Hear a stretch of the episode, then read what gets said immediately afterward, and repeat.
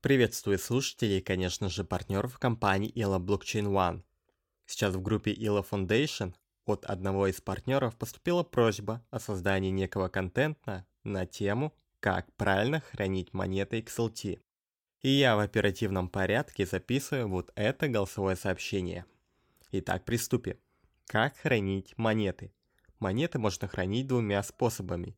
Первый способ – с привязкой к номеру телефона – Второй способ – без привязки к номеру телефона. С привязкой, я думаю, вы все понимаете. Данный способ хранения менее надежный, чем второй.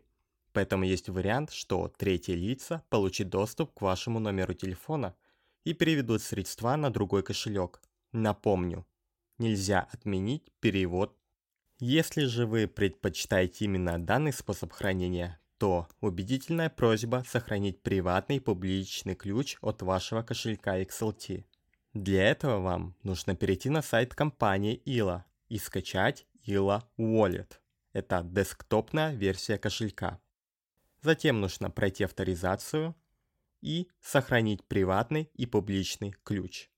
Как и где его найти, вы можете посмотреть в видео у участников марафона ILA. Зачем это нужно? В случае смены или потери номера телефона вы сможете с легкостью создать новый аккаунт и заменить новый кошелек XLT на старый. Благодаря публичному и приватному ключу это делается через приложение ILA Wallet.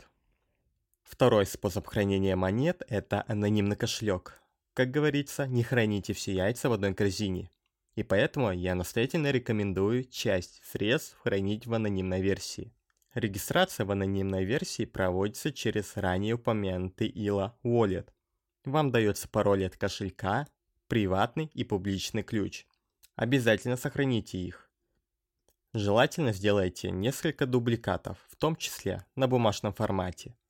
Помните, если вы потеряете приватный и публичный ключ от анонимного кошелька, все средства на нем будут утеряны. Итак, я думаю на этом все. Храните все в надежных местах, всегда перепроверяйте и перепроверяйте. Всем пока!